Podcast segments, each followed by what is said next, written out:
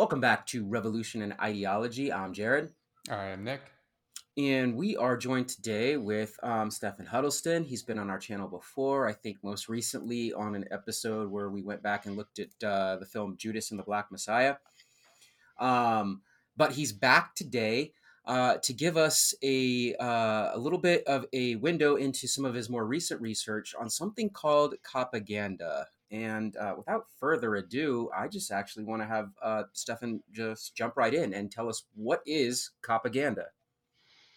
Yeah, sure. So, uh, hello everybody. I'm uh, Stefan Huddleston, like Jared said, uh, and I'm here to talk about propaganda. And it's something that, as a historian and as a uh, someone who heavily does a lot of my work with uh, media and television and film and and games and all that stuff, uh, is a huge topic right now because uh, cop shows uh, and and films about cops are everywhere, and they've been everywhere on our television landscape and on our movie landscape for quite a while now.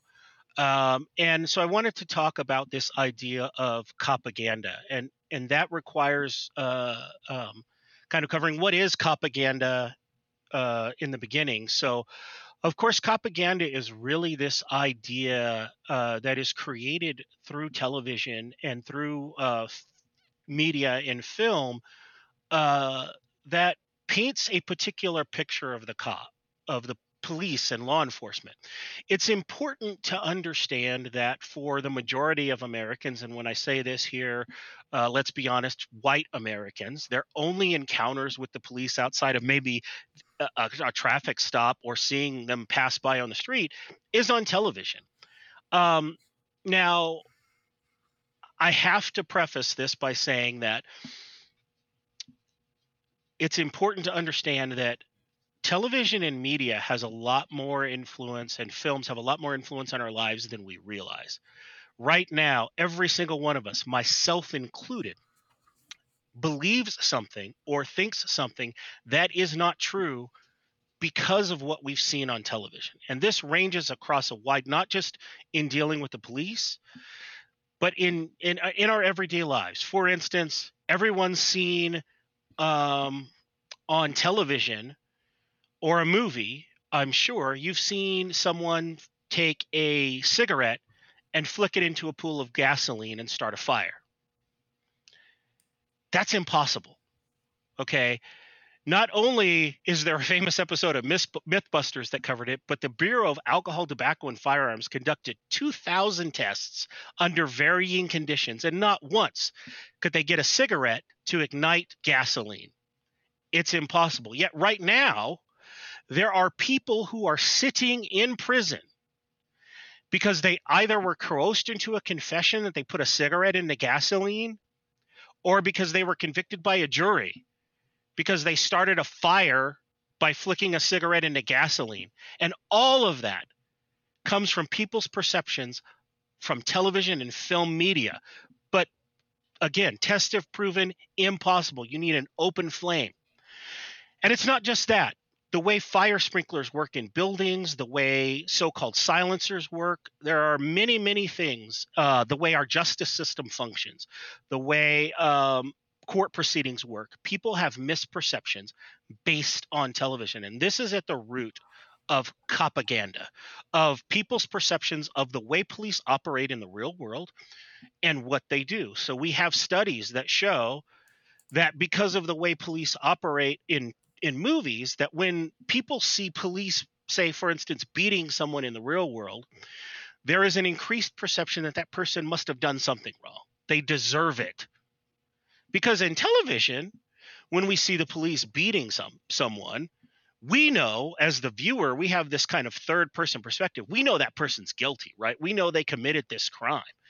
You know, they're a child molester or they're a murderer or whatever. So, hey, it's it's okay. The police are just bending the rules to get the bad guy. And and and and and if they're beating a bad guy, what do we care, right?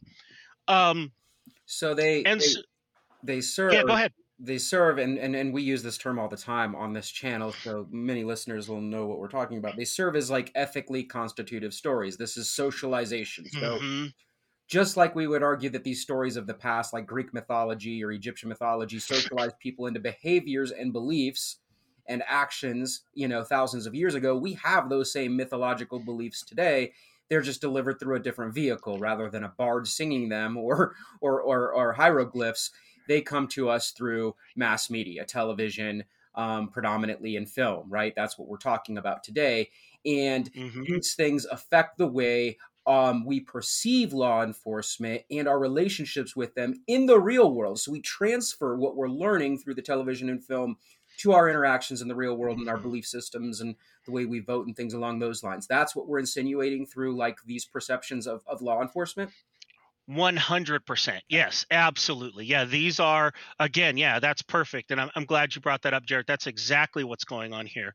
Um, and so what we have here through what propaganda is is what we refer to uh, what what what like media scholars refer to as as soft propaganda so when you talk about propaganda we have hard propaganda which is what a lot of people think of when you hear the word propaganda, right? These are the World War II propaganda posters that show Japanese people as as monkeys or as lice. These are the um, anti-Jewish posters of Nazi Germany. These are uh, films like Triumph of the Will, where you see all the rows of Nazi soldiers marching and saluting and, and things like that. And then we have what is known as soft propaganda, right? This is uh, these are things that are uh, more subtle, right, but no less impactful. Um, they are not, you know, directly created to be like, you know, some sort of jingoistic um, um, influencer, right? But they are something more subtle, and this is what we're dealing with when. Uh, we're looking at with propaganda. These are things that are uh, very much like you said, that ethically constitutive story that are to subtly enter these ideas into people's heads about how they're supposed to act, how they're supposed to interact with the police, uh, what the police, who they're supposed to be, and what they're supposed to do, and what services they are supposed to provide for us, for the populace, right? Um, and so it's important for us to understand where does that come from, right? Where where is that created? So, in order to understand that, we have to go all the way back um, to 1915. And in 1915, uh, there's a Supreme Court case, the Mutual Film Corporation versus the Industrial Commission of Ohio. And it's important for people to understand that this case existed because a lot of people have this perception that the way we got here is that there was this kind of voluntary uh, creation of censorship in the middle of the 20th century, early to middle 20th century, by uh, film film companies, and that's partially true. But this case, uh, this Mutual Film Corp case, the Supreme Court delivers a unanimous decision that in the early days, films are not protected First Amendment speech. So films early on do not have protected First Amendment speech uh, uh, rights, right? So films are considered a business and not First Amendment speech. So what this means is is that they are open to government censorship. So in order to prevent that, the studios, the film studios in the 1930s end up creating what is known as the Motion Picture Production Code or more colloquially known as the Hays Code. And what this is is this is a series of rules that what can be done in film right? And and and television eventually follows with this and comes up with their own code as well. But there's a whole laundry list of things that you can and cannot do in film. You can't show interracial relationships. You can't um, you can't have people kiss more uh, than three seconds right you can't have um, you can't show public officials, governors, clergy, uh, police in a bad light. If you do show someone who's corrupted, right, in these areas, right, someone who is uh, um, doing something bad, they have to pay for it. We have to show that the system works, right? So if you do have a corrupt cop, at the end of the production or whatever they're going to go to jail they're going to uh, they're going to die or whatever the case may be uh, if someone commits a crime under the motion picture production code they have to pay for it the police are going to catch them they are going to pay in some way by the end of the film, show, whatever, right?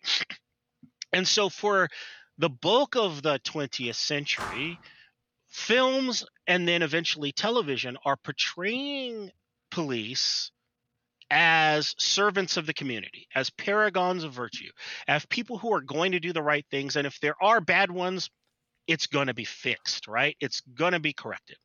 And this remains, and it's not until 1952. There's another case, um, Joseph Burstyn Incorporated versus Wilson, that finally says films are protected by the First Amendment.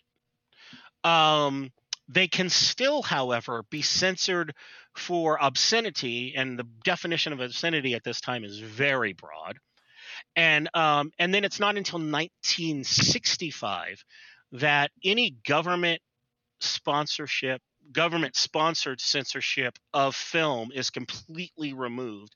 And that's when we get the the, the beginnings of the rating system that we know today um, in television films the, the mmpa um, where we have you know pg and eventually they add pg-13 of course it starts out a little bit different um, in the beginning you know we we have um, X ratings eventually early on, and that becomes NC 17, and there's changes.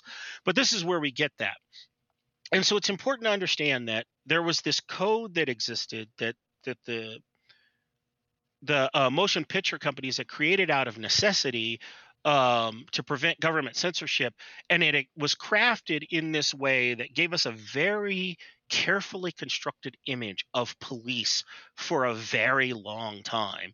Um, yeah, I would have to assume that the people that dominate like the boards or the decision makers like that that are deciding what ratings there are what rules they have to follow whether the first amendment protected film or not it doesn't matter. They're dominated by a very very narrow specific part of the population right? Like yeah. we're, we're, we're going uh, to go with probably like white male probably wealthy ultra conservative cis yeah all of yes. Absolutely yeah. And, and, and, and um um, predominantly um, um, very conservative Christians or Jews, right? Um, is what you have here um, on these boards. Um, in fact, for a very long time, things are driven uh, uh, censorship wise by what is known as the Catholic League of Decency, right? Uh, for a very long time in the middle of the 20th century, this group, this citizens group, has a great deal of power. If they boycott a film, that film is done, right? If they say do not go see this film, people aren't going to go see it, and and they're done. Uh, that starts to fall apart a little bit in the 1950s and into the 1960s. And in 1967, which is like a landmark year for people who are film students, film scholars know that this is a landmark year. Um, we had had challenges to the motion picture production code before 67 but 67 is the year that we get films like in the heat of the night guess who's coming to dinner all of these films that do these things that had formerly been uh, um, disallowed by the motion picture production code and the code pretty much dies um, its death and um, very shortly thereafter, then we start to see a raft of films that start to do things that hadn't been allowed before. We start to see nudity, we start to see uh, extreme violence and blood, we start to see um, um, characters uh, who are gay. We start to see all of these other things start to crop up in television and film early on. But also, what we start to see is, and there's a couple of things happening here. We start to see um, a new type of character come out as far as police are concerned. No longer do we have these now police who are going to follow the rules, who are going to be the good guys and the paragons of justice. And we get a particular character that comes along that, of course, most people have heard of Dirty Harry Callahan, played by Clint Eastwood, right? Um, and this particular character, it's super vital to note um, that um, that he comes out at a time it's 1971 and he this this film comes out at a time when we're seeing a rapid increase in the United States in violent crime. Um, contrary to a lot of perceptions uh, of what's happening today, right? Uh, violent crime in the United States reaches its peak in the 90s overall. Gun violence actually sees its peak in the 70s. Um, gun deaths sees its highest point in the 70s. Um, and we, per capita, are nowhere near that. Now, we've seen some spikes recently in violent crime in the United States, but we're nowhere near the per capita number of violent crime, and um, and we're getting closer, scarily. Uh, but what we see here is people are afraid, right? In the 1970s, um, and and coming out of the 1960s, we've had a lot of high-profile assassinations: JFK, RFK, Martin Luther uh, King, uh, Malcolm X, uh, all of these other things, right? Um, we see a lot of uh, things like the Manson, Charles Manson killings and things like that, the Manson family. And there's this wide perception of people of fear of like just criminals are running rampant, right? So Dirty Harry and and what becomes known as the Dirty Harry archetype comes into being with the police, right? And this is a police officer who is uh, one, he's he's a dedicated police officer, but he is hampered by bureaucracy and rules. And what you're going to see uh, come out of this character is an archetype that's going to continue on um, to this day. Uh, this archetype of the police officer who is fighting against a system that is preventing him from getting the bad guys, right? These are going to be these bureaucratic rules about like all of these silly things, right? Like having to get a warrant or having to Mirandize people or having to announce that he's a police officer or those sort of things and what we're going to hear is this refrain that the criminals have more rights than the citizens, right? That the criminals are the ones who have all these rights and loopholes that are going to allow them to continue to carry their crimes, that are going to allow them to get off on technicalities. And what we need to defend us from that, the people, right? The ethically constitutive story, if you will, becomes that we need someone who can circumvent the system to save us from these criminals who are going to use the system to their benefit. And that is Dirty Harry, right? He's going to blow these guys away. They're not even going to make it to trial. He's just going to blow them away in the streets.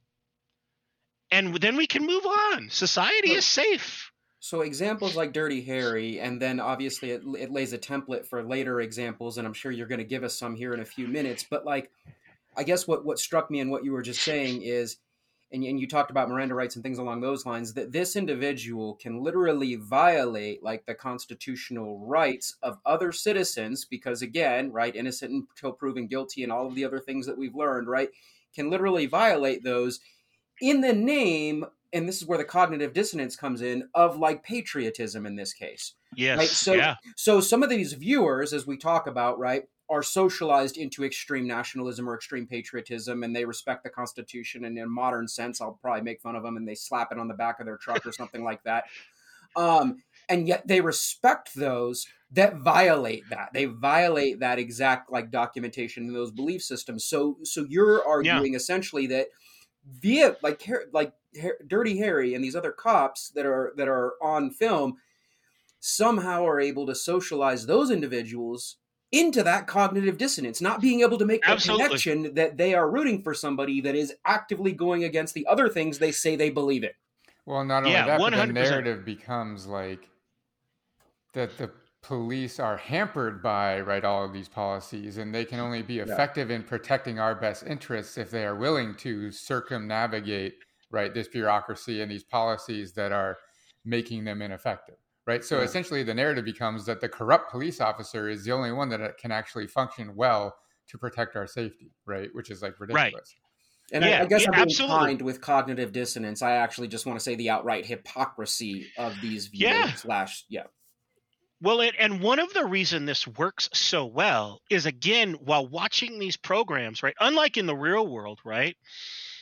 Um, when we're watching these programs, we have zero doubt who the guilty party is, right? These films and these shows, they show us these uh, murderers and rapists and everyone else, they show us them committing their brutal crimes, right? And particularly in this era, now that the code is gone, they're able to show these crimes in graphic detail, right? And so this evokes an emotional response within the viewer of this is a, a you know a, a scumbag, quote unquote, right? This is someone who has completely destroyed the social contract. And so for the police to go out and bend some rules or break some rules to get that person, we're going to let that go because we know this person did it, right? Um, and that becomes problematic because in the real world, we don't know. Now, we think we do because we have studies that show that when the police arrest someone, even though we have this overarching ideal of innocent until proven guilty, studies show that when the police name someone as a suspect or a person of interest, they get associated with guilt. Yep. Because the police know what they're doing. So obviously, if they're looking at this person, they must have done something wrong, right? Um, and we've seen people's lives destroyed because of this, even though they're later cleared or exonerated, or the police just wanted to ask them some questions because they happened to be in the area when the crime was committed, right?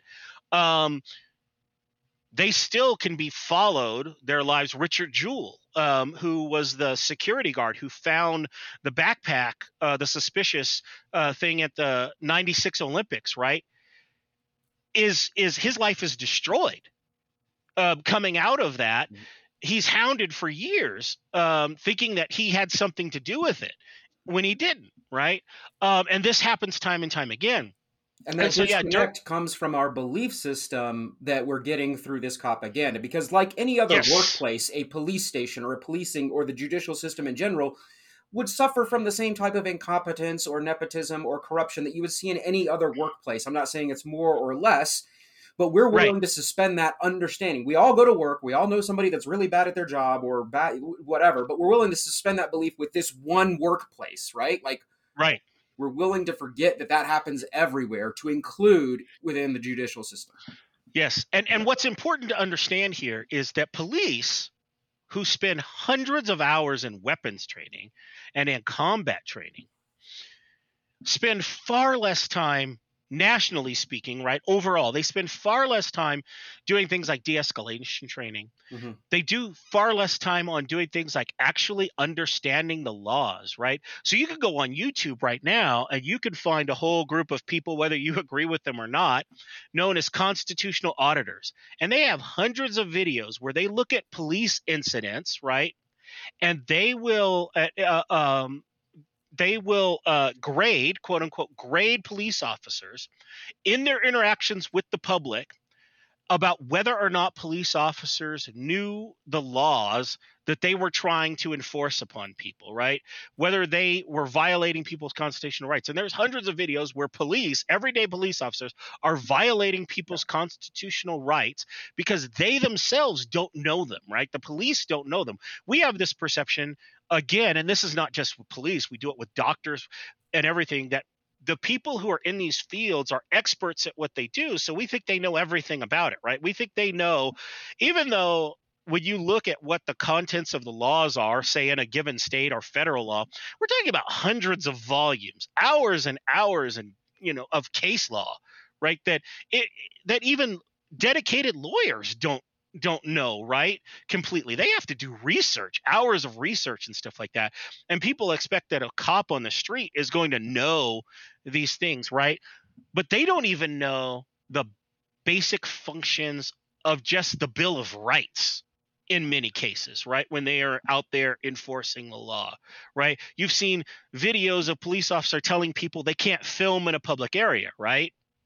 You've seen uh, uh, uh, basic uh, things of, of of police asking people for ID or pulling people over uh, when they have no business doing it. They have no reason for doing it, right? Um, and this is true, but we have this perception from movies and television that police know the laws that they are enforcing through and through, right? Um, and they know when to break them. They know when to violate them.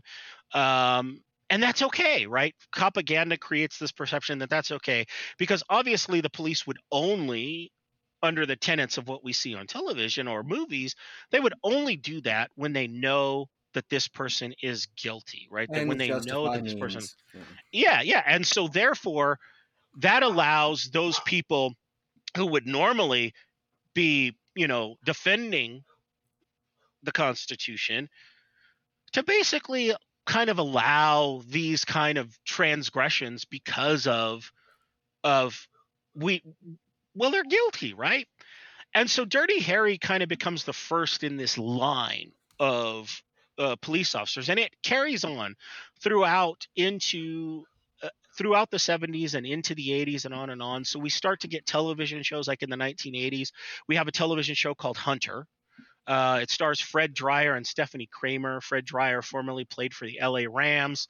Um, and he becomes kind of, again, an archetype of this police officer, right, who is, uh, again, breaking the rules. As a matter of fact, in the first episode of the show, they get a new lieutenant, and this new lieutenant becomes another archetype of this kind of genre the by the book lieutenant, right?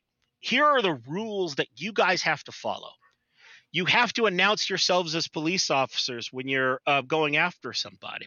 You have to fire a warning shot before you shoot somebody. You have to do all of these things that that it's like, yeah, that sounds like some pretty good ideas of what police should be doing, right?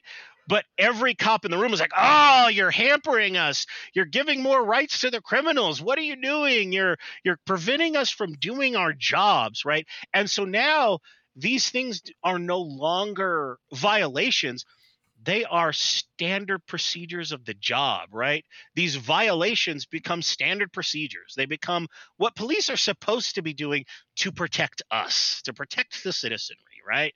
Um, and we start to begin the development of what will become uh, in police circles and in television police circles um, the division of the citizenry, right?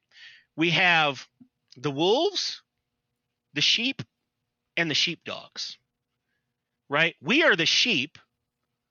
The criminals are the wolves, and the police are the sheepdogs, right? They are the ones who are to protect us from the wolves, from these ravening hordes, right? What becomes known as the thin blue line, right? They are the mm. the defense, the wall between us and the slavering hordes of the wolves that are going to eat us, right? Um, and in order to protect us, they have to they have to have a, a, a by any means necessary policy, right? If we have to break some rules to protect our sheep, then that's what we have to do, right? And this becomes this carefully constructed image of the police, right? Um, that we see time and time again.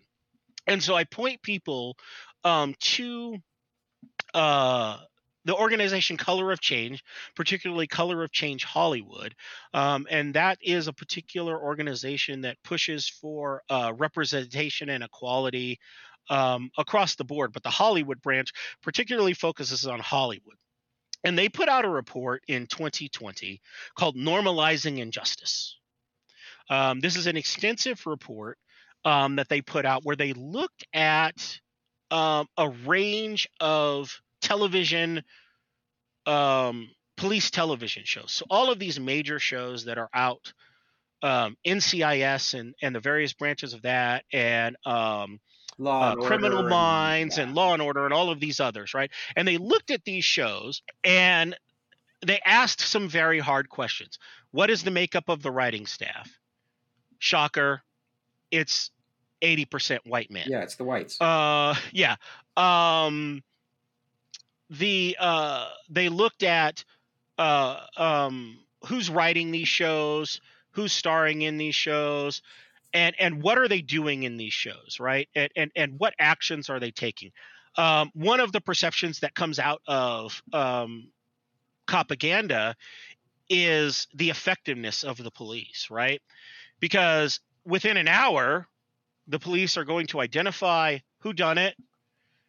They're gonna and then they're going to catch the person who did it right? Um, within an hour or maybe depending on the format of the show they might have it run over the force the, the content of a of a season right? Um, where they might have a longer format where they're tra- trailing a serial killer for an entire season. But ultimately they're going to get the person who did it right? Um, uh, very rarely and there are a few instances where they get the wrong person but but when they do the system self corrects.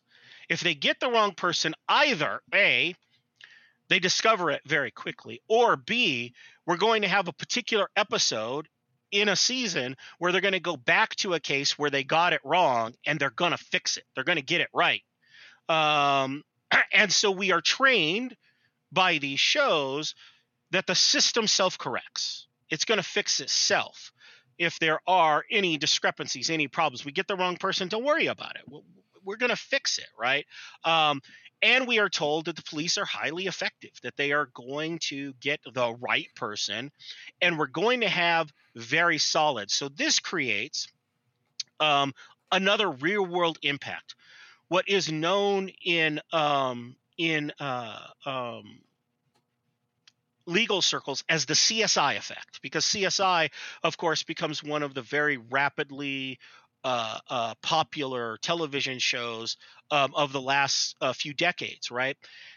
And what the CSI effect is, and, and, and people will notice this now, if you've gone any time within the last, say, probably 10 or 15 years or, or so, if you've gone and you've gotten to the stage in jury uh, uh, jury duty where you've gone to where they're selecting a jury, one of the questions that is likely to be asked how often or do you watch shows like Law and Order, CSI, NCIS, so on and so forth? Something to that effect. They want to know how much you watch these shows because it impacts how you're going to sit on a jury. We have studies that show that people are asking questions. They are asking questions like, where's the DNA evidence? Because in television, there's almost always DNA evidence. In the real world, that's not always the case, right?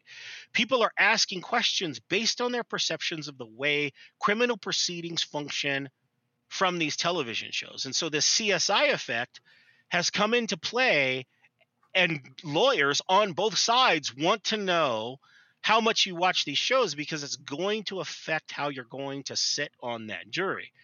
Furthermore, in some states, Colorado, where I am, for instance, um, allow jurors now to ask questions in court proceedings. So, as a juror in Colorado, you're able to write down a question, pass it to the judge, and if the judge deems that question appropriate, then that question will be asked just as if a lawyer were asking a witness a question. Um, and that has a huge huge effect when people are influenced by um, these shows right? They they are watching these and, and asking again for dna evidence. They're asking for um, things that they've seen on these shows that don't necessarily translate into what's happening um, on these uh, or in in the actual courtroom. Um, and so again real world impacts here of pres- the presumption of a person's guilt based on uh, police interest in them. Uh, the presumption that if the police are beating someone, well, they must have deserved it, right? We hear this with George Floyd, right? Well, he was committing a crime, right? To the point that people are able to rationalize that some petty crime, even if there is one, whether there is one or not, but the perception that there was a petty crime, right, allows the police to kill someone. You know, even spend all of the again the constitutional rights that they're supposed to be upholding yes. and supporting, and not just the cops themselves, but those people that are usually again creating that cognitive dis- dissonance between their blind patriotism and their lack of respect for what that patriotism is supposedly means in terms of rights for all individuals. Yeah, absolutely right. And so, which is an embarrassing, um, I, embarrassing amount, like I said, of hypocrisy. It is. It's it's it's it's disgusting, right? Um, and so it's important, and I highly recommend that people. You can go on to uh, Color of Change, uh, Hollywood. It's hollywood.colorofchange.org. You can just put in normalizing injustice in your Google. I highly recommend people read this report. That it's a very extensive report, um, and and it breaks down um, again who the writers are. Right, only nine percent of writers on crime shows are black. Right. Um, um 11% overall are women of color across these shows, right? Um, we we see uh, um, what is known, what they call um, in this report, they call out what is known as the good guy endorser ratio. And what that is, is it's wrongful actions committed by good guys, right, versus bad guys. Um, and how often um, good good guys commit these acts you were just talking right? They're violating people's rights. They're violating the constitution in order to get justice right? Um, and it's shockingly common right in uh, in these shows um, that we see this happen right? Um, it gives numbers on how often the success ratios of the police in these shows, right? Uh, how often they are successful in tracking down the right person. Uh, um, and it's in the it's in the 80s and 90s percent uh, with criminal minds it's 100% right they always get the right person um, eventually right they're tracking down these vicious serial killers right um, and and then how does that translate into um, they talk about like how does that translate into perceptions right? They talk about in this report about how how um, people of color are portrayed right? How often are people of color portrayed as criminals as opposed to be being portrayed as one of the good guys right? And how that shapes these perceptions of people of color in the real world right? Um, we again have studies um, and they link some of them in this. We have studies that show uh, the difference between the actual commission of crimes by people of color and the perceptions that people have of how often people of color commit crimes. Um, and there's a wide variance there, right? And a lot of that comes from, you know, again, for many, many Americans, again, white Americans, their only contact with people of color is through television, is through film, right? Um, and so they are drawing these conclusions based on these shows. Well, yeah. So when they they respond to these things when they're asked, well, how often do you know black men commit these crimes or whatever, right? There are these uh, mistaken perceptions of how often these crimes are being committed. That's coming from these shows, right? Yeah, Coates's myth of black criminality, right? Like that research. Absolutely. Yep, 100%. Yeah. And so what we have is a kind of a, a juxtaposition of a perception of people of color in particular, right? Of criminality, and then of how the police handle that, right? How the police are going to protect us from that criminality, right? How are they going to uh, uh, um, defend us again from the hordes? Um, and all of that comes together to create this particular image um, of police to the point that now it is very easy. So there's a, a show that's on now, Chicago PD, right? And the lead police officer in that show he starts off it, it, it becomes there's a whole like chicago line of shows similar to how all these shows have linked. So there was chicago med and chicago pd and chicago fire. And he starts out on chicago fire as a literal corrupt cop right? Um, who um, who is uh, actually going after uh, criminally going after one of the police people, one of the main characters in Chicago Fire, right? Um, and so then they decide, well, oh, this guy is perfect, right? We're going to make him kind of the leader, kind of the head cop on this Chicago uh, PD thing. So they kind of retcon a little bit, and oh well, all of those criminal things that he did on Chicago Fire, he was undercover. He was on deep cover, right? Like to do all that, right? Even though he was doing these illegal things, it's okay because he was undercover. He was just playing one of the bad guys to catch more bad guys, right? Um, he was he was after bigger fish. So if he broke some laws, who cares, right? So this leads um, me to um, a question I wanted to ask you when you were yeah. talking about the '80s. What role does the cool or sexy factor have to play? Because I saw, I've seen that evolution myself. When we start talking about Miami Vice and um, Mel yeah. Gibson in, in what is he, Lethal Weapons? Lethal um, Weapon, yeah. Even even even though if we're, we were talking about people of color, we can actually also pick on Will Smith and Martin Lawrence and Bad Boys. Um, Yes. Like, so you see this 80s and 90s where the cop is now also cool. Like it's like yeah. cool, and and they're driving fancy cars, and they, they don't even have to wear uniforms. They got all they have to have is like a badge hanging around their neck or whatever. Magnum yeah. P- oh wait, never mind. I was about to say Magnum PI, but he's only a PI. He's not a cop, so he gets to drive yeah. around a Ferrari and stuff. But like, yeah, yeah, yeah. PI, like even me as a as a younger viewer back then, I mean, as like really a small tiny child, I didn't know the difference between PI and cop anyway. So that's like just more right. part of like, yeah. Well, I think yeah, that no, even absolutely. like links back to Dirty Harry, right? And even be- just before him, right? Steve McQueen and Bullitt, right? Ah, I mean, yes. Clint Eastwood is a sex symbol, right? It's not like he's a hideous human yes. being playing this corrupt police officer, you know?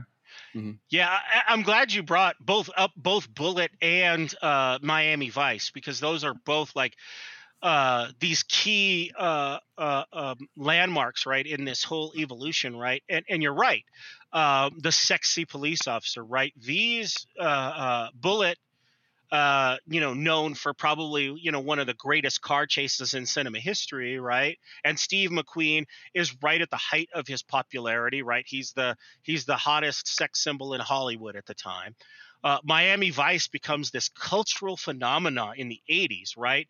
Um, it becomes um, this massive influencer, right? You've got uh, people all of a sudden dressing like the cops on Miami Vice, right? It becomes um, uh, this kind of confluence of of imagery and music and everything that creates this whole new uh, kind of 80s uh, uh, cool neon factor, right? Yeah, that becomes a, a, yeah a landmark uh, image of the 80s, right? And they're in Miami, so you've got the palm trees and the beautiful the architecture and the and the beaches and the whole nine yards thrown into that, right? Um, and that really solidifies this image of like the sexy police officer, right? And and and something to be desired and admired, right? And something that that you know as a little kid you want to be, right? Um, you, you want to be that, right? And and it it it matches up very nicely with like in the 1970s um, we got adam 12 and dragnet right and these are shows produced by jack webb um, and jack webb is very big about crafting these stories that give us a look into police procedures into first responders procedures in general, right? His production company does Emergency or Emergency 51, which looks at uh, hospital and uh, paramedic and fire procedures. He gives us Dragnet, which gives us detective procedures. He gives us uh, Adam 12, which gives us the role of the street cop. And again, shows us these cops in, in, in these productions who are going to follow the rules, right? They're not the dirty Harrys. They are the ones who are going to follow the rules. And so we have all of these kind of coexisting, right? We have the archetype of the cop who follows the rules, who does it by the book, the by the book cop, right? We have the um, the cop who uh, is going to break the rules, and of course, Lethal Weapon then brings those two together, right? The Danny Glover by the book character, right? The old kind of the old guard, right? And then the new young cop who is going to be the rule breaker. And we're going to put those two together, right? And kind of create kind of one one of not the only but one of the baselines of what becomes the buddy cop genre right um, these two police officers who couldn't be more different who are going to go out and and using the skills of both solve uh, whatever our crime is, whatever our big mystery is, right? Um, and so we have this confluence of police types, right? To show that, hey, the police are kind of like this diverse bunch, right? They have this set of skills they're going to tap, right? And yeah, we may have these kind of of rule breakers amongst them, the Dirty Harrys uh, and the Martin Riggs from from Lethal Weapon of the bunch, right? But but we have the Roger Murtaughs, right? Danny Glover's character of the world, to kind of rein them in, right? To kind of uh, uh, kind of hold the leash, if you will, of the sheepdog, um, and kind of keep them engaged, right? And then we have our cool cops, right? Who are are essentially, you know, they are again another form of soft propaganda who are going to tell us, and this goes all the way back to um, in the 19 uh, late 60s and 70s. We get the Mod Squad, um, and the Mod Squad is a group of young people recruited straight out of the police academy, right? And we have the archetypical makeup. We're going to get one white dude, one white girl, and a black guy, right? and we're gonna we're gonna put them together. They're young, they're new, they're fresh, and they're going to uh, create uh, this new hip squad that knows what's going on in the streets. Right? They're they know what's going on and that's going to translate right into the Miami Vices. That's going to translate into the 21 Jump Streets, right, where we get uh, again, you know, Johnny Depp and and and this kind of crew of young people, people who who look young enough, even though they're police officers, they look young enough to be able to infiltrate high schools and root out crimes in high schools, right? Um, the drug dealing and the and all of the salacious things we're told that are going on in the high schools of the period, right? Um, and, and and and find those things out before they happen, right? But they're cool, right? And that cool factor then again translates into the young kids who are watching this and the teens who are watching this then empathizing with the police, right? Creating this connection of empathy. Oh, these guys are cool, man. I want to be like them. I want to dress like them. And, and some of them are going to want to go on to become cops, right? They're going to want to do that. But some of them are just going to want to emulate that, right? They're going to want to dress like them. They're going, going to want to like mimic their style and things like that because they're cool, right? And these all become, you know, each of these shows become massive, massive PR boons um, for the police, right? And they coexist along with shows that are now going to show us the gritty reality of the police, right? Um, the NYPD Blues and The Wire and things like that, where we're going to see kind of like this more gritty uh, realism. And maybe we're going to see in there that we're going to have some of what we what have come to be known in the modern vernacular as the few bad apples, right? Um, and we uh, and people, of course, always leave off the second half of that saying where it's the few bad apples spoil the entire barrel, right? Um, but we have these few bad apples, so this perception that yeah, it's an it's an organization of human beings, so we're going to get some bad people in there, right? And this is, of course, to deflect from institutionalized and systemic problems that are rooted within our justice system as a general. Of course, on this channel, anybody who watches this channel knows Jarrett goes all the way back to Jamestown, right, and talks about the creation of of um, of what law enforcement was for in this country in the beginning, right?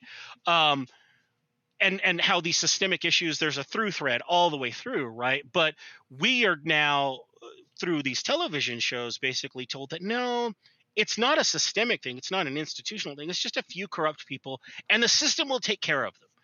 You know it may take us a minute to self correct but we're going to find them and we're going to root them out. And and once we get them out then things are going to be fine don't worry about it right? Which and that's absolves that history you were just talking about that it is yes. built on the existing ruins of, of racist putrefaction in this case. But yes like like that yeah. was what this whole system was built upon yeah and we can we can ignore that that you know we're told that doesn't exist because it's just these few individuals right and right. and it's very easy and it's a neat package right we like to as human beings we like to have someone to blame right and right. if we can focus on these particular police officers um, these particular administrators then that absolves us as a society of any further guilt in this, right? Of any further complicity in this, right? Mm-hmm. It was them.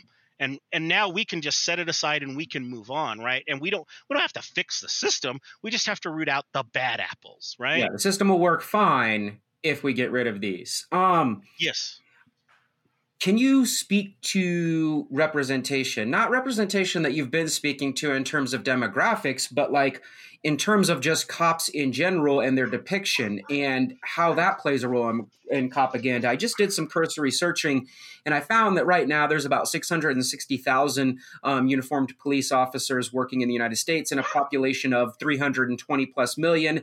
That is well under like 0.009% of the population. It is such a small percentage of the population are actually police officers. And yet, yeah. um, another bit that actually comes from from the the source you've been referencing reveals that 25% of police shows on TV right now are about policing. So like the, yeah. if 25% of the shows on television in this case scripted shows are about crime or policing, and yet less than 1% of the population is even part of that. Why is there such a discrepancy in representation? And I'm, I could not find another yeah. stat that I wanted to speak to, but even shows that don't qualify as crime shows or policing shows almost always still have a featured character that works as a police officer, even if the show has mm-hmm. nothing to do with policing. It could be a comedy. Yeah why is there so much representation of police officers in television and film? Like, I'm, like in comparison to what the general population is. I'm so glad you asked that. So this goes back to exactly what you brought up before, the ethically constitutive story, right? So in the early days of television and film and throughout the bulk of the 20th century, we got this from the western. Right? Okay. And what what we what we have are these foundational ideas of who we are as Americans, right? Or who we should be as Americans and we got these in in in the bulk of the 20th century from the western right? Um, this idea that uh, americans are rugged and that we are hearkening back to a particular time uh, when quote unquote men were men and and so on and so forth right? And it crafted these ideas of who we should be. We shouldn't shoot people in the back we should face them head on in a duel and we should do all of these things right that and and that we are going to civilize these united states right? We're going to stamp out uh, the natives and we're going to do all of these other things right? And there's a whole host of of things that are tied up in the western and the western dominates the 20th century. Hollywood on average um, throughout the the middle period is cranking out over 50 westerns a year. Some years it's cranking out over 100 westerns in a year, uh, western films in a year. Um, and then when television comes along, tons of television shows, right, um, that are uh, that are being put out. So it overwhelmingly dominates the landscape um, in in the in the 20th century. Um, westerns do, and as the code starts to fall there's a shift, right? The Western starts to fall out of favor. Again, as we see this rise in crime, people are now focusing on kind of the here and now more and what's going on.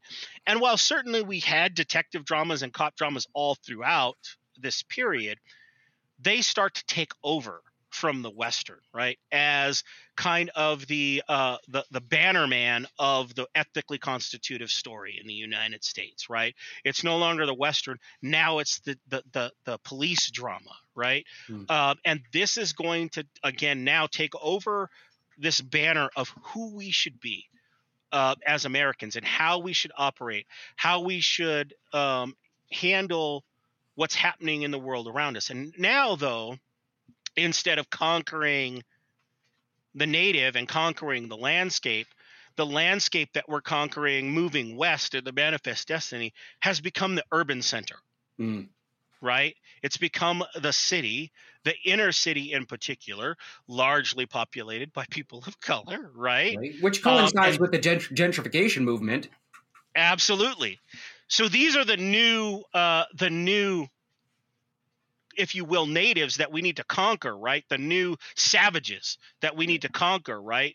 Become the inner cities, right? The ghettos, um, if you will, of the world, right? And and and that word uh, starts to become very popular in the 1960s and 70s in the detective dramas, the Starsky and Hutches and the and the things like that, and we start to see um, that's who we need to tame, right?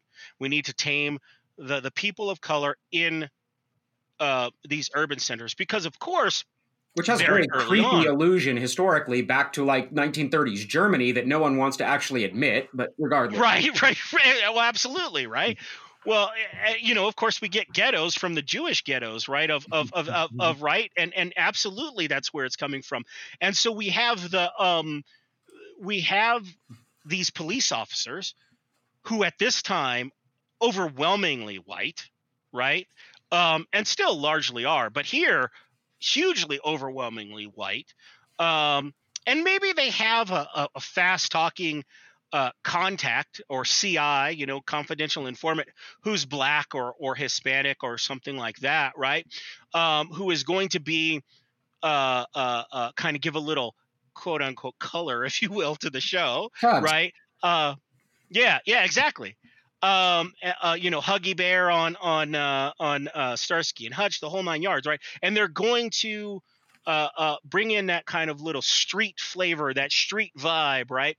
Um, and then they're these cops now are going out to like clean up what's going on, and and and the two things that we fear on these shows are of course people of color and the counterculture right the hippies and the you know the people who aren't conforming um, to societal norms. Those are the ones we're going after. Those are the ones who are selling the drugs and corrupting the youth and doing all of these other things, right?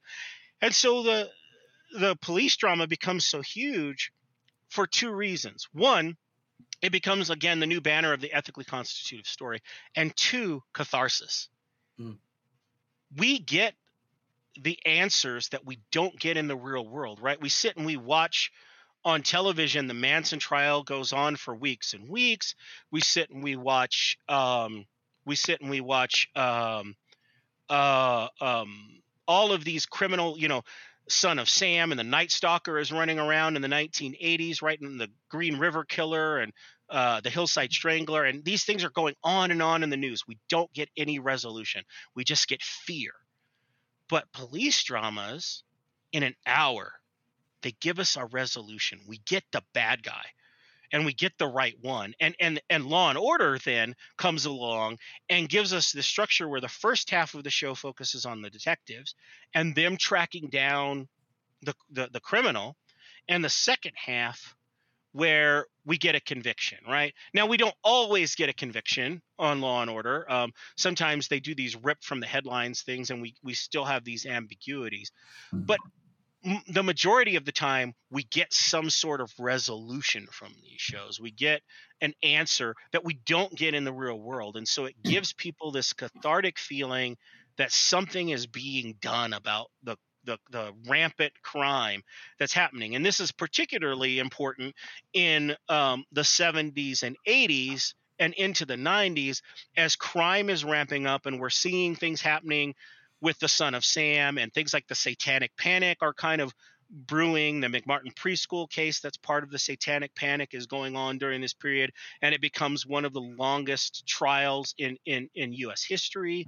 We have, uh, and it it becomes foundational um, in in in uh, reshaping policeman conduct and how children are are uh, questioned in relation to cases um, through that case we see uh, the rise in crime of of in the mid 80s of of all of these other uh, you know shootings and deaths and things that are that are going up. The crack e- epidemic um, starts to come into play and cause a rise in crime of course culminating in 1994 where we get the 1994 crime bill which leads to the militarization of our police forces right?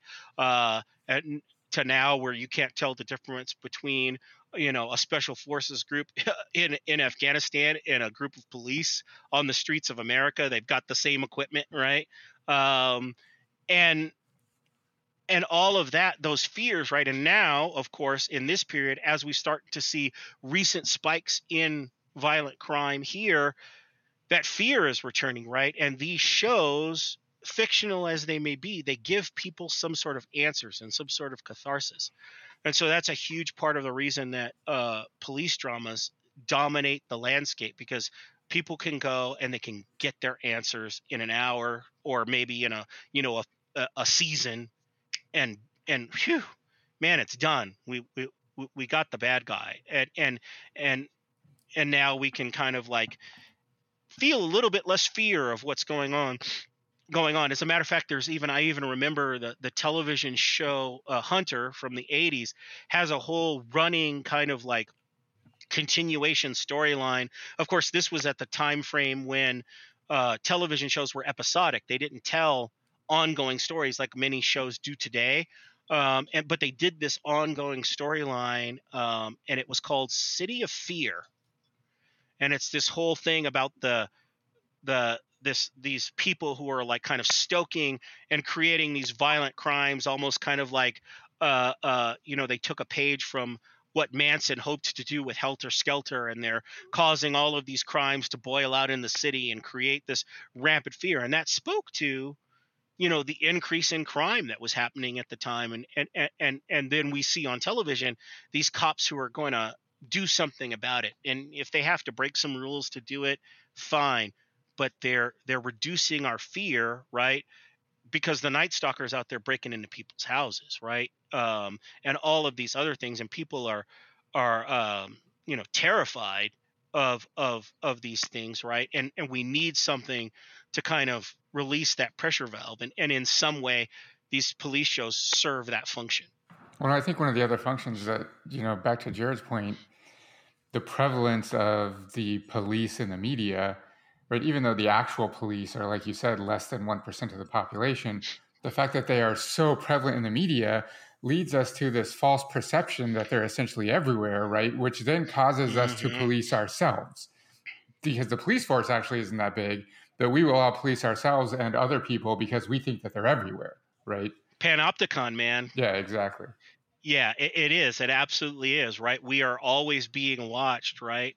Um, you've you've talked about the Panopticon on, on here, I'm sure before. I don't think right? we have actually. We done yeah, so, a lot, but we've never touched on the Panopticon. So there's this, you know, uh, the Panopticon. For those who don't know, is this uh, uh, concept of a prison. It starts at its root. This concept of a prison, right? Um, and the prison.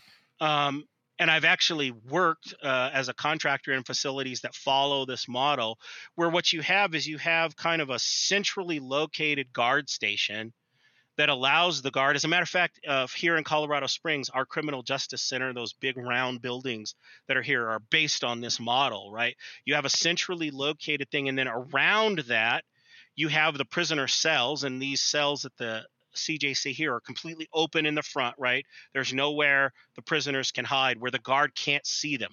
So they are being monitored constantly by the guard, right? At least that's the perception, right?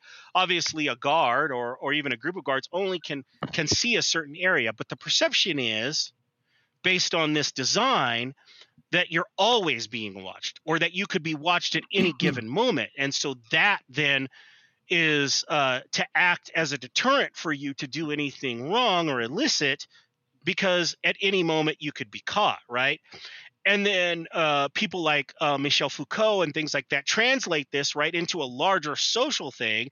Like Nick was just pointing out, that if we have this perception that we're always being monitored by the police, then we are le- less likely to run that red light or or um, uh, do any of a number of, of things that we might otherwise do, shoplift or whatever the case may be, commit any crime, because there is the perception that the police are going to be right there to watch us, right? They're going to be right there um, to nab us. And now, of course, we have video camera surveillance and, and all of these other things that add to that right and and police using systems that allow them to monitor our social media and all these other things that add to that perception that they are constantly there watching us, constantly there monitoring us, when in reality, with the overwhelming majority of crimes, I mean, overwhelming majority of crimes, police show up after the crime is done. Yeah, they, you know? they, they're, they're, they're, they're really ineffective at preventing them. Um, yeah, yeah. Yes, exactly. Prevention is is th- that rare moment where you see that on that video on YouTube where somebody tries to rob a store and a cop just happens to be right. walks around the corner into the store or something like that. That's a, that's an absolute rarity that the cops are in the quote unquote right place at the right time, or even mm-hmm. when they respond, they get there before the crime is done. But the propaganda also that we've been talking about helps, uh, again, as you used the term earlier, rationalize or even justify in the minds of many to support violations to their own privacy. to to, yes. to support the extraction of their resources for mass incarceration. So it actually it serves this purpose as well. Well, of course we have two and a half million people or whatever it is in in in, in prison. We have more people, more prisoners than any country on earth or any civilization in human history because well, crime is just happening all the time, and we need it because I see it yes. on TV. Um, and it's okay that there are cameras everywhere, all of the time, at every traffic light, at every business, at every bank, at every university, at every everywhere, because somebody has to be watching all the time because there's crime everywhere. There is crime yes. everywhere, and it's there's criminals everywhere, and everyone's trying to take my things or hurt me or murder me or whatever. Yes. These cop shows also just build that fear and justify those types of things. You you bring up a very important point there, uh, uh, Jared, in that. Uh, for instance, there's this perception that uh, if you, you know, and, and we see this it's mentioned on more cop shows than I can imagine. If you ask for a lawyer, you must be guilty. Mm-hmm. If you ask for a lawyer, you must be guilty, right? Yeah. Uh, let, let, let me say this without any equivocation always ask for a lawyer. Always. Mm-hmm. Should be the mm-hmm. first thing out of your mouth, lawyer. The minute a cop says arrest, the first words out of your mouth should be lawyer. And those should be the only words out of your mouth. Um, you shouldn't say in it. There's a great video uh, online um, for those who haven't seen it, um, and uh, I highly recommend everyone watch it. And it's called "Never Talk to the Cops," hmm. um, and it's a great uh, breakdown by a lawyer. Um, who tells you why you shouldn't say anything to the police? Um, we have a perception, again, drawn from these television shows, right? Human beings also have a natural inclination that we want to to defend ourselves. We want to tell our side of the story, right? But what we don't realize is that in doing that, we could be inadvertently crimin- incriminating ourselves. Uh, I, I I'm going to be honest with you. Police use Occam's razor all the time. They look for the simplest answer. Um, television gives us this idea that police are these uh, very deep investigators and they're going to go looking. No, they go for what's the simplest answer. And a lot of times the simplest answer is the right answer. So that's how they get the arrests that they do get and the convictions that they do get. Because a lot of times it is the husband. A lot of times it is the neighbor, right? Most crimes are committed by people you know um, um, in a lot of cases, right? Um, but the problem there is, is that you could very innocently, as as they describe in this video, you could very innocently, you know, the will police ask you what seems like an innocuous question. Where are you coming from? And you just say, oh, I was coming from, you know, such and such a place. It just so happens that such and such a place is a block from where the crime that was committed that they're looking for somebody for is, right? You've just put yourself in their sights without even realizing it. Um, uh, so you should shut your mouth answer only the questions that you are legally obligated to answer and and um, and what I recommend is, is, that the ACLU has an app that you can download. It's per state, it's by each state in the United States. You download the app for your state, and that app will tell you. It will tell you what you are required legally to tell the police, if you are required to give them ID, what questions you are required to answer in the state legally. And that's the minimum you should do. Other than that, you should shut your trap if they say, Can I search you or search your vehicle? You should say you don't consent. They're going to do it anyway because that's the way cops operate. But it's important that you say that um, and hope that they didn't accidentally turn off their body camera or their dash camera, which cops, you know, they have accidents all the time. Um, and uh, and then say you want a lawyer because the police are they are allowed under under the Constitution of the United States by Supreme Court ruling. The police can lie to you, but if you lie to the police, you're in trouble, right? So they could tell you they have all kinds of evidence that you did something and that this, that, and the other thing, and they could be full of shit. And they know how to use techniques to keep you trapped in a room and coerce a confession. And and and a lot of people will agree to things we have dozens and dozens of people that have been exonerated and many, many more who are still sitting in jail who had confessions coerced out of them because they were sitting in a room with the police for hours on end and they just wanted to get out of there. And some cop told them, hey, if you just give us the answer we want, you get to go home. And they're lying through their fucking teeth. But people are, you know, by that time they're hungry, they're tired, they're scared, they just want to get the fuck out of there. And they and they say things that aren't true because they believe these police who use these techniques all the time. Um, and and again, we have this perception we're going we're going into it hampered because again for most of us our um, our experiences with the police are very uh, limited and they are mostly come from what we see on television and in movies. Um, you know i have the benefit that um, i worked for years and years in the fire protection industry and in that capacity i got to go into uh, work with a lot of police agencies as a contractor behind the scenes. I got to go into secure police buildings. I've been down to Supermax in Florence. I've been into a lot of uh, law enforcement facilities uh, from the state to the federal level, the FBI, the ATF. I've been in their offices. Um, and you hear some things when you're behind the scenes because when cops are behind closed doors, right? Um, they they uh, they act differently than they typically do uh, in front of the populace, right? And they say things. And I've seen them massage reports. I've seen them. I, I, I sat in a room with a trainer for the LA County Sheriff's Department and listened to him tell a group of trainees, hey, if you're taking down a suspect, and as you're taking him down, his face scrapes against the stucco wall, shit happens. I've sat in a room and listened to them talk about the particular words and language to use in a report to make something either just ambiguous or just specific enough to imply something that maybe isn't necessarily what happened, but hey, it's close enough, right?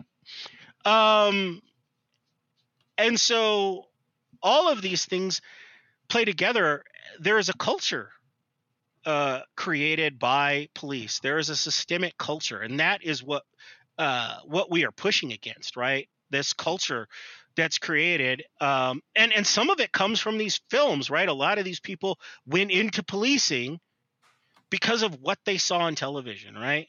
Um, and so we, uh, that's what we're pushing against, and that's what we're fighting against. Um, and that's why propaganda is so powerful. Well, and I think that you know, I talk to many people who want to become, you know, police officers or involved in law enforcement in some way. And I think that, you know, they themselves many times are victims of this perception that they see on film and televisions also, where they think that, you know, they're going to go into the system and like either there's no problem with it, you know, or they're going to go in and be the ones that fix it, right? Because they see this like yes glorified version Absolutely. of what behind the scenes looks like on television and film, and they think that this is like you know the idyllic workplace for some reason, you know. Yeah, well, and we see we've we've seen cases of police who have spoken out against other cops and then they've been fired mm-hmm. for it or censured for it or whatever because you know one of the other things we're we're we're really pushing against as a society is, that cops don't rat on other cops right mm-hmm. and there's this code of silence that if a Dang. police and that's what happens yeah that's what happens with you know the George Floyd case right as one cop is killing him the others are kind of just standing by not wanting to intervene because you don't do that right mm-hmm. that's not the standard you don't you don't do that, right? You don't intervene because if you intervene, you're going against the code, and that is going to cost you. Mm-hmm. So, propaganda, um, more complex than I guess we originally thought. And as we had this discussion here, thanks to Stefan, um, it's well, and he already brought up Foucault the capillary effect. Its power is diffuse, right? It's diffuse through a number of different mm-hmm. layers to justification of, of, of, violation of constitutional rights, to rationale of, of, of, of CCTV everywhere, to mass incarceration, to I mean, even even even turning the uh, the the actual act of policing into some sort of like it's sex appeal and things along those lines. There's so many different layers. Um, we didn't even talk. I mean, I guess we did talk, but in this kind of wrap up here, um, what it means in terms of um, institutional racism. I mean, I guess is where where where we started this conversation. So like, there's just so much here. Nick, do you have anything? Well, and I think like and it's important to note we didn't even talk about like the actual sort of community outreach propaganda that the police do. Like I vividly remember oh, being gosh, in my yes. daughter's school and she's in first grade, right? And they bring in a police officer to do a presentation for all the kids, and like, and I'm like is this oh, real yeah. life? Like, you know yeah. what I mean? Like, I got Dare when I was growing up. Yeah. They, yeah. yeah. They put out a, they put out a, a, a, a, there was a whole like Twitter thing that they put out a Twitter post of the LAPD when the Floyd protests were going on, where it was a bunch of LAPD officers on one knee saying, you know, we're taking a knee with you, um, um, you know, in this thing. And it's like, what, what? mm. Yeah, the LAPD, man. Like I grew up in LA, and oh man, you want to talk about uh, the cops being just corrupt. The LAPD, man. I, I could tell stories for days about the things I saw them do to me or my uncles or whatever. Yeah. Yeah. Um. Well, anything you want to uh, tie this up with a little bow? Yeah, I think um, the the big overarching thing with propaganda is for people to kind of do a little introspection. Um, it's very easy, and and and I hear it all the time.